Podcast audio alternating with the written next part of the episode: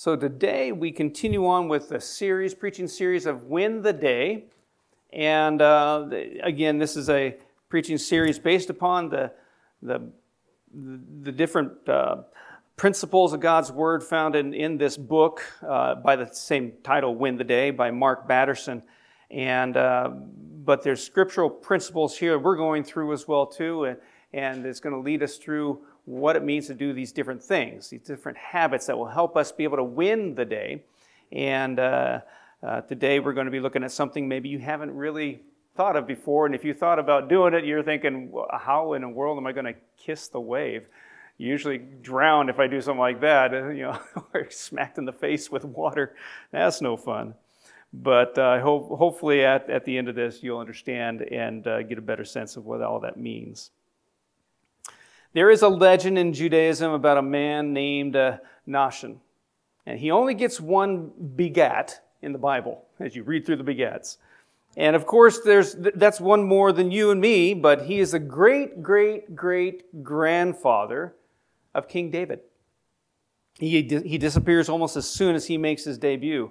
But uh, Nahshon is credited with saving the nation of Israel by one act of courage after their exodus out of Egypt the Israelites are trapped between a rock and a hard place, the Egyptian army and a Red Sea. And no one knows what to do. There's no way out. And that's when God issues a very odd command. He says, Tell the people of Israel to go forward. Now, if you got that command, you're looking at yourself, what you have before yourself there, the army behind you, water in front of you, you're thinking, forward where? where am I going? And, uh, it, but God gives this command. The problem with that was, uh, there, again, there's no way forward. And according to rabbinic tradition, this is when the leader of the tribe of Judah steps up and steps into the Red Sea. Nahshon wades into the water. He wades into the Red Sea until he is neck deep, right up to his nose, and that is when and where the Red Sea splits in half. God is the one who makes a sidewalk through the sea. But it was Nahshon who was willing to walk where the sidewalk would be. So, not seeing that sidewalk at all, he, by faith, stepped forward as God said. There's an old axiom. It says, if you want to walk on water, you have to get out of the boat. Some of you heard that before. Here's one more along the same lines. If you want God to make a sidewalk through the sea, wade into the water. You got to go into it. Most of us spend most of our time, our lives waiting for God to split the Red Sea, when maybe God is waiting for you to get your feet wet. Maybe God is waiting for you to wade into the water a little bit higher. But here's what I know for sure. If you want God to do the super, you have to do the natural. And then comes the supernatural in your life. We do our part, God does His, and we don't mix it up. you have to take a calculated risk. You have, to, you have to make a defining decision. You have to take a flying leap of faith. God will make a sidewalk through the sea, but you have to be willing to kiss the wave. The first step is always the hardest step. And why? Because you have to overcome the law of inertia by exercising initiative. You have to overcome fear by exercising faith. You have to take the first step before God reveals that second step. That's what Nahshon does. You have to wade into the water, if necessary, right up to your nose. so if you haven't yet, you can grab your Bible and you can meet me in Exodus chapter 14, second book of the Old Testament, right past Genesis. And let, as you go to that direction, let me set the scene here for a little bit. The Israelites are trapped again between the Egyptian army and the Red Sea. It seems like a no win situation going on there death by sword or death by drowning. You choose, you pick your poison. But yourself, uh, if you put yourself in their sandals for a second, you might imagine the sound of horses and chariots off in the distance rumbling. You feel the ground shaking, you hear the rumbling going on. The entire Egyptian army is coming at you full throttle. This is fight or, or flight. You're going to stand your ground and fight, or you're going to take off somewhere, just run. And it says the people panicked. But this is also when leaders lead. This is when spirit led leaders stay calm and carry on. This is when spirit filled leaders step up and they step in. And that's who Moses is, and that's what Moses does. Now, look with me in verses 13 and 14 of Exodus 14. We're going to see this happening. And starting with verse 13. It says, Fear not. Stand still, and you will see the salvation of the Lord, which he will show to you today. And then in verse 14, the Lord will fight for you, and you shall hold your peace. So, three simple thoughts here today as we kiss the wave. Face your fear, take your stand, and then hold your peace. Pretty simple. And we're going to look through those three things here today. Now, I heard about this guy meeting with this pastor friend of his who suffered from migraine headaches. Moments of relief, few and far between. Some of you probably experienced that before. I know um, Colleen's in experiences that quite a bit at times as well, and it just just puts her out. She's not able to do much. Uh, Brian Hotram, our conference superintendent, he went through that in the first part of his ministry years. Uh, he was trying to go through seminary and pastor a church at the same time, and he got these migraines that just caused him, he wasn't able to do much at all and be able to study or, or, or read. It just caused him headaches. It's, it's debilitating, it's awful. Well, the, the, the, friend had seen specialists and had tried every treatment plan, but nothing seemed to help too much for too long. And the pain became so debilitating that he had to resign from the church he was pastoring. The guy asked him how he managed his emotions along with the physical pain, and the pastor friend told him, I've learned to kiss the wave. And there's that phrase again. What in the world? What do you mean by kiss the wave? The guy had no idea what he meant, so his friend explained he was quoting Charles Spurgeon. Spurgeon said, I've learned to kiss the wave that throws me against the rock of ages. That's where that term comes from, kissing the wave. And you know, it's easier said than done. But that is how spiritual growth happens. Kissing the wave, approaching those obstacles, those difficulties, those seemingly impossible situations, and you meet them head on and, and right in front. Well, let's look at those three things talked about, those three thoughts about this portion of Scripture as we go through all this. First of all, face your fear. If you want to kiss the wave, you got to face your fear. If you got the if you got the Egyptian army coming at you full speed, it is fight or it's flight, one of the two. Yet Moses says, "Fear not." Easier said than done, but courage is not the absence of fear. Fear is a prerequisite of this. The question is this how do you manage fear in moments like this, where they seem overwhelmingly impossible? How do you face those moments? How do you manage your fear? According to psychologists, we are only born with two fears. Did you know that? Just two fears. One is the fear of falling, and the other is the fear of loud noises. Just think about it. You hold a little infant in your arms, and, and someone comes through in the house and slams the door. The little guy goes, or if you make a loud noise. So, two fears. We're born with two fears. And uh, every other fear, though, that we have is learned some way, somehow, somehow learned. Which means every other fear can be unlearned. Faith is a process of unlearning fear. And how do you do that? Well, 1 John 4 18 tells us a little bit. It says, Perfect love casts out all fear.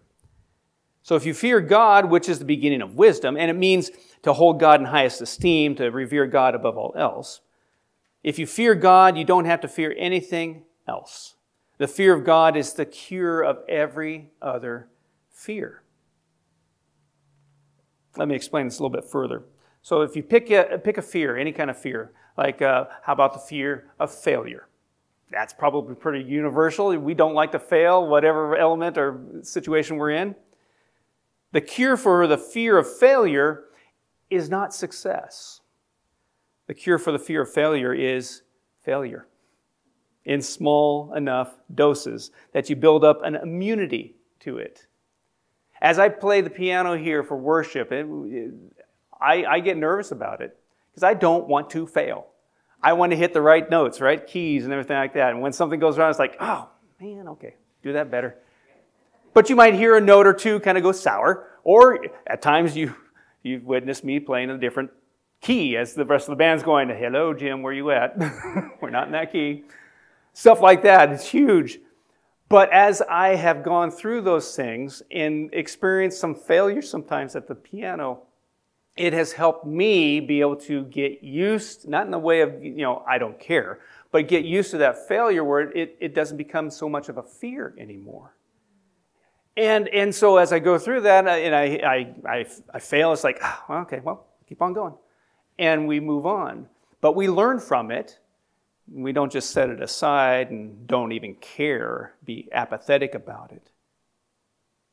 So, in small little doses of failure, then we overcome that fear of failure as well too.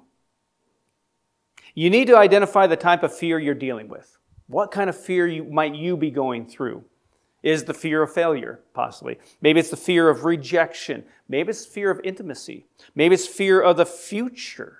Maybe it's fear of certain social situations. You have to identify it. Then you don't avoid it. You actually expose yourself to it in small enough ways that you build up some immunity to it. You wade into the water like Nahshon did. You kiss the wave. I've read that, uh, that nine times out of ten, failure is poorly managed success, and success is well managed failure. For some of us, one of the greatest things that could happen to us is for the thing we fear to actually happen because it will set you free.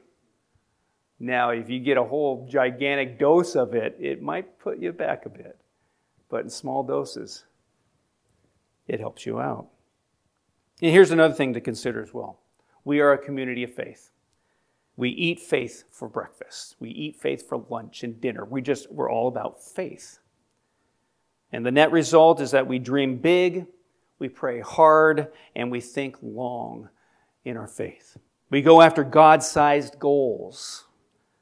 We elevate and activate each other's faith, and it creates a barrier against fear. We come together and encourage one another. When you know someone's praying for you, it, it, it eases that anxiety and, and, and fear to know that there's a God who's listening to these prayers and he's going to answer. One final thought on facing fear all of us want a miracle, but none of us wants to be in a situation that necessitates a miracle. we don't want to be in those moments. They are stressful, whether it's waiting for uh, closing of a house in time to be able to get off to Iowa, whatever it might be. We love miracles, but to be in those moments that require those miracles, that's tough. But you can't have one without the other. And here's the good news when you experience a setback, you don't take a step back you, because God is already preparing your comeback. You're going to be on your way. So, what does God say to Moses in Exodus chapter 14, verse 4? If you haven't seen it yet, he says, I have planned this in order to display my glory. There's a plan for all this happening. God is going to put his glory on display one way or the other in your life, in all the different things that you're going through. God is going to be glorified. So face your fear.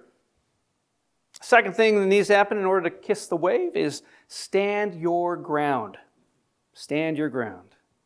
The New Living Translation in this says, stand still, as in be still and know that I am God. The NIV says, stand firm, as in having done all to stand, then stand firm. The Amplified uh, Version says, take your stand. And the Good News Translation says, stand your ground. Whichever way you slice it, what is the hardest thing to do if the Egyptian army is coming at you full speed? What's the hardest thing to do? Not running away. not running away. When you see something coming after you, you're thinking, uh, you know, you're not thinking I'm going to stand my ground and take the force of this. You're looking to step aside, let the thing go by, right? There's a scene in the movie Ford versus Ferrari. I don't know if any of you have seen that movie at all, but Um, it was where Carroll Shelby, the race car driver played by Matt Damon, he says, There's a point of 7,000 RPM where everything fades. The machine becomes weightless, it just disappears. All that's left is a body moving through space and time. 7,000 RPM, that's where, you, that's where you meet it. That's where you feel it. It creeps up on you and it asks you a question, the only question that really matters Who are you? Who are you? Now, I have no idea what thoughts are firing across uh, the, the brain of, uh, uh, of Moses, what's going on in his mind when all this is going on here. You know, but, you know, I'm sure his mind is spinning at 7,000 RPMs. Where do we go? What do we do? Wonder if he has a flashback maybe to the burning bush, his experience there with God. And he asks the God the question during that time, the burning bush, Who am I? Who am I that you would send me? Don't you just love the way God answers the question by not answering the question Moses asked, but by answering the question Moses should have asked? God says, I will be with you. I will be with you. That's all we need to know. So it's 7,000 RPMs, and Moses says, Stand still. These are the moments when we discover who we are and who God is. This is so counterintuitive that it ranks right up with something General Anthony McAuliffe said to American troops when they were surrounded by the enemy at the Battle of the Bulge. He said, Men, we have the greatest opportunity ever afforded an army. We can attack in any direction. that is flipping the script, as we talked about last Sunday. That is kissing the wave. In crisis situations, we need to go back to ground zero. We need to go back to the foot of the cross. We need to make a beeline for the empty tomb, and we need to go back to the promises we can stand on. He who began a good work is going to carry it to completion. He is working all things together for good. He can do all things through Christ who strengthens, uh, we can do all things through Christ who strengthens us. And we sing songs maybe like Great is Thy Faithfulness as we're going through those situations, or maybe Jesus loves me, this I know, for the Bible tells me so, to help us and guide us through those moments. We need to go back to the daily spiritual disciplines. Because the only ceiling on our intimacy with God and impact on the world is daily spiritual disciplines. We keep meeting with God and praying and reading His Word. The ceiling gets higher and higher in our day as we have those spiritual daily disciplines going on. You press on and pray through. You stay grounded in God's Word during those times. And that's how you stand your ground. Having done all to stand, you stand. You fight one more round. If you stay humble and stay hungry, there's nothing God cannot do in you or through you. That's how we stay in our lane. That's how, how we stay the course. The most underestimated kind of power is staying power. It's long obedience in the same direction. It's the cumulative effect of faith, hope, and love coming together. It's the compound interest in prayer and fasting. On November 31st, 1517, maybe a date you're familiar with, Martin Luther posted 95 theses on the doors of the castle church. When he was told to recant at the Diet of Worms, Luther said, My conscience is taken captive by God's word. I cannot and will not recant anything, for to go against conscience is neither right nor safe. Here I stand. I can do no other. We need that kind of moral courage, especially in this cultural movement that we have going on. Standing our ground. So, how do you kiss the wave? You ground yourself in the Word of God. You anchor yourself to the promises of God. But you also embrace the pain and embrace the suffering. You've got to learn the lesson and cultivate the character. but often, when we go through seasons of suffering or pain, we're eager to get out of those situations. We don't want to live there very long. It's not fun. But sometimes we focus so hard on getting through them that we forget to grow through them. Get me to the next thing, Lord, because I'm done here. Get me moving on. I'm, I'm finished with this suffering stuff. I'm, I'm done. And it's often beneficial to look for the lesson in the middle of your suffering season and then ask God, what are you trying to teach me through this? What am I supposed to learn? It's through this introspective process that we begin to grow through our suffering rather than allowing the suffering to diminish us as well as our faith. Mark Batterson, the author of the book Win the Day, he illustrates this concept through the story of how he and his wife had to grow through a season of suffering when she was diagnosed with breast cancer. This diagnosis could have destroyed them, but instead they used it to their advantage by growing through it. They not only grew in their faith, but they took the, the opportunity to remove all toxins from their life uh, social toxins, sometimes people as well, but situations too.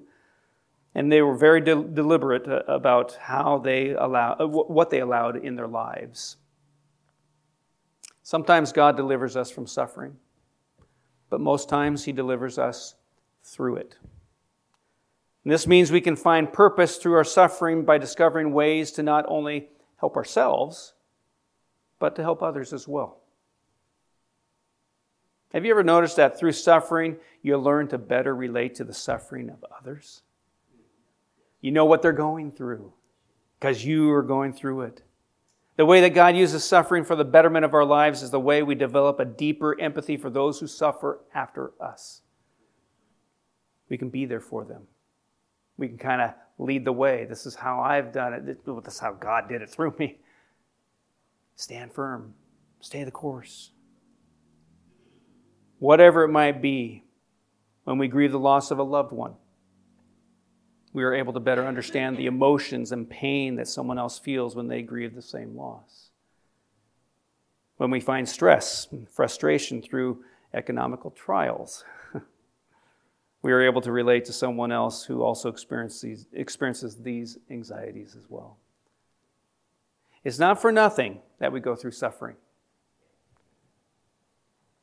Some of you are pretty familiar with the five stages of grief. You've gone through it or going through it denial, anger, bargaining, depression, acceptance. But there's one more that needs to be added to the mix. According to David Kessler, there's a sixth stage. It's called meaning. Meaning.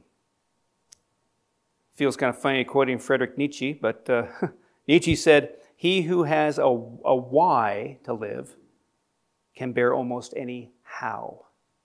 If you have a why to live, then you can bear it almost anyhow. So stand your ground. Stand your ground.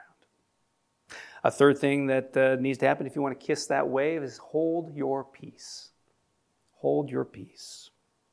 There's an, uh, an ancient tradition practiced in Orthodox churches called pass the peace.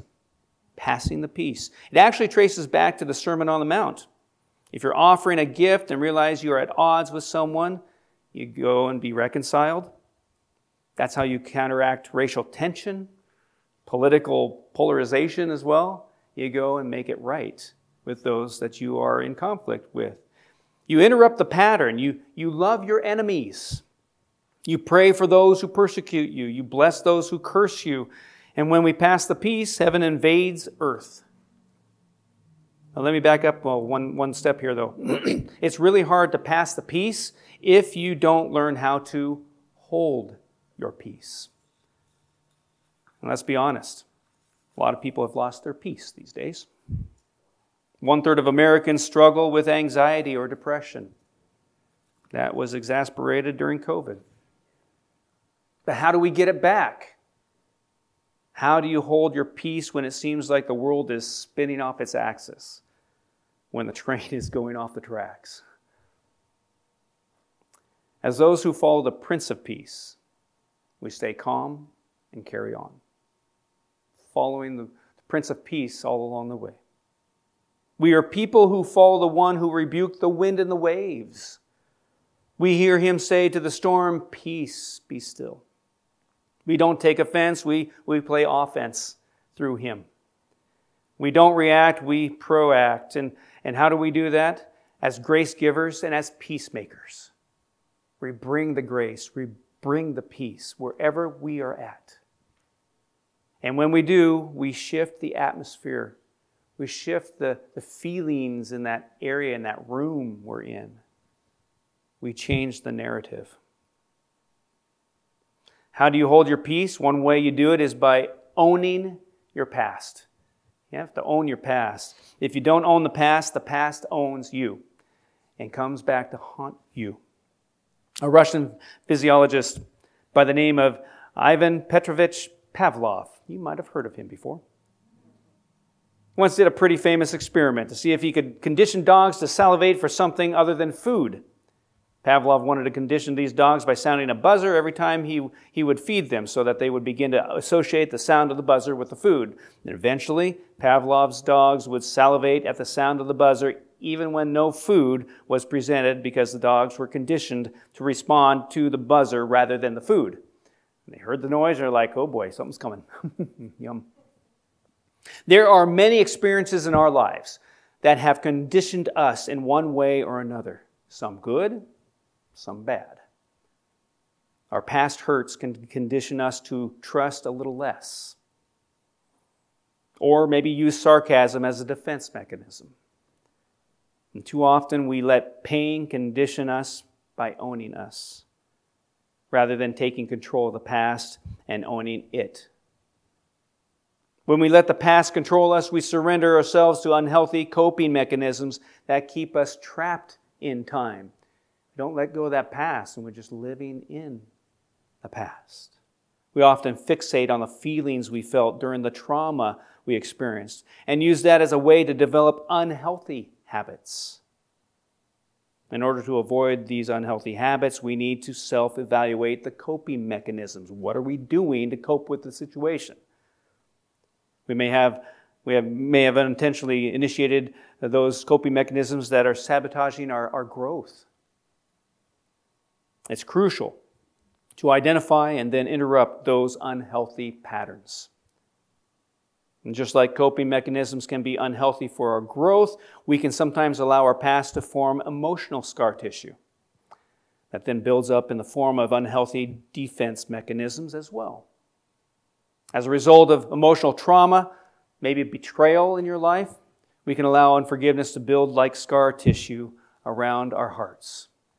And this will lead to bitterness and will lead to resentment.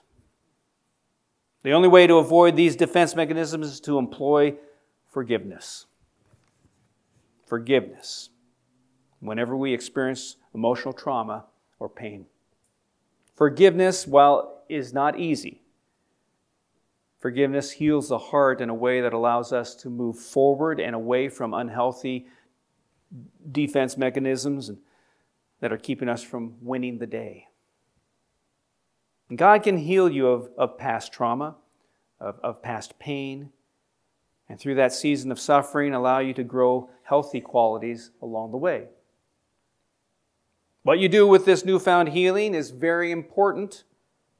It's not, not enough to simply be healed by the divine power of God, it's also vital that you develop healthy habits moving you forward. You walk in the ways that He has for you then. You must form new healthy habits to replace the old unhealthy ones. All those things that held you back. Otherwise, you will fall right back where you were, or even worse. You cannot change the past, but you can learn from it.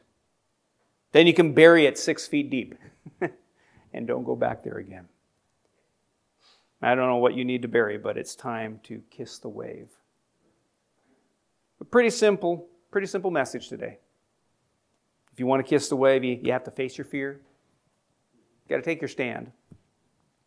And of course, you got to hold your peace. And nothing easy about these three things. Like I said, easier said than done. But I love what happens next. Exodus 14. And the Lord said to Moses, Why are you crying out to me? Tell the Israelites to go forward. Tell the Israelites to move forward. Get going. I'm not sure what step of faith you need to take. I do know this the first step is the hardest step. You have to overcome the law of inertia, like I said, by ex- exercising initiative. You have to overcome fear by exercising faith. If you need marriage counseling, it's hard to wade into the water. If it's losing weight, it's hard to wade into the water. If you're trying to meet new people, it's hard to wade in the water. If it's resolving conflict, it's hard to wade into the water. That first step is always the hardest step. But if you want God to do the super, you have to do the natural. You have to do the natural. If you want God to make a sidewalk through the sea, you have to wade into the water and kiss the wave. There are two kinds of people in the world. You probably heard that phrase before, and I mentioned it before as well too in other me- messages.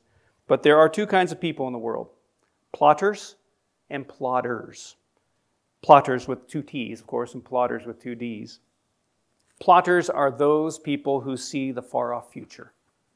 They have vision beyond their resources. They set God sized goals. They dream the unthinkable and attempt the impossible. Great to have people like that around you. They spur you on, they motivate you. Many admire plotters with two T's. But I'll tell you, plodders with two D's are admired even more. These are the people who get up every morning, every day, and win the day. They continue on doing the things that need to be going on right in their lives. They stay humble, they stay hungry, they stay in their lane, they stay the course. And little by little, with each regular step, they make their way and they win that day. Remember Nahshon? He's the patron saint of plodders with two D's. what if he stopped after stepping into the water? Or quit when he was waist deep? Nothing going on here. Can I come out now? What if he had stopped when the water reached his chin? Sometimes we quit too soon. Sometimes we give up too easily. And we need to keep plodding on. You know what we need to do? We need to follow the example of the one who knows us the best. Let us fix our eyes on Jesus, the author and perfecter of our faith, who for the joy set before him endured the cross. In other words, he kissed the way for you and me. So let's kiss the wave that throws us against the rock of ages. Those difficulties come our way, let's be ready for them and trust the one who has the best in mind for us. He wants to provide the best for us in our lives. We just need to be ready to kiss the wave, stand our ground, standing firm, trusting in Him. Whatever difficulty you're going through, you can trust God through it. He will provide. He will carry you through those situations. Now, how are you doing, though, in those situations? Maybe you're in one right now and you're getting kind of weary. You're wondering if this will ever end. You're wondering if God will ever answer this prayer that you've been praying. Don't give up. Keep on going. Keep plodding along. God is with you. He will provide and encourage you all along the way by bringing, bringing people in your life to come alongside you and say, how you doing? How can I pray for you? Is there something you need? How, how can I help you along the way? God uses people like that in our lives to keep us moving forward in those suffering and painful moments. If you're in those moments right now, keep trusting God, keep plodding along. He will provide the way through it and he'll teach you something along the way as well too. We just got to be ready to learn. I'm going to have Don come on up. Annie and Don are going to lead us in the last couple songs. Let me pray for you guys. Lord Jesus, I ask that you'd continue to be with each one of us as we've now we've heard your message, Lord. And I pray, Lord, that as we've heard you and we've heard the scripture read as well too, that we would not only just be hearers of your word, we would be doers. So, Lord, if you're bringing to us, bringing to our attention some things in our lives that we need to give over to you, maybe we're getting weary during the time of, of this trial and suffering that we're going through.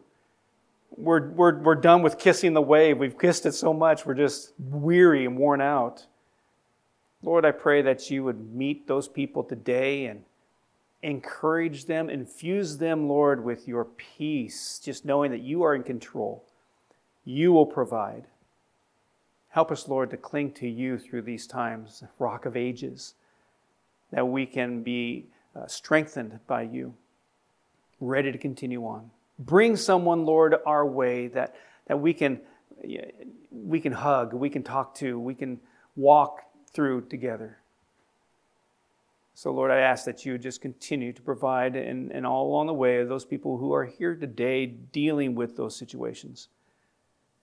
And Lord, I pray also too that you'd help us be able to face our fears, stand our ground, and hold on to hold our peace and be able to share that with others. Lord, thank you for speaking to us today. Just continue to work in our lives as we allow you to during this time of prayer. Thank you, Jesus. In your name we pray. Amen.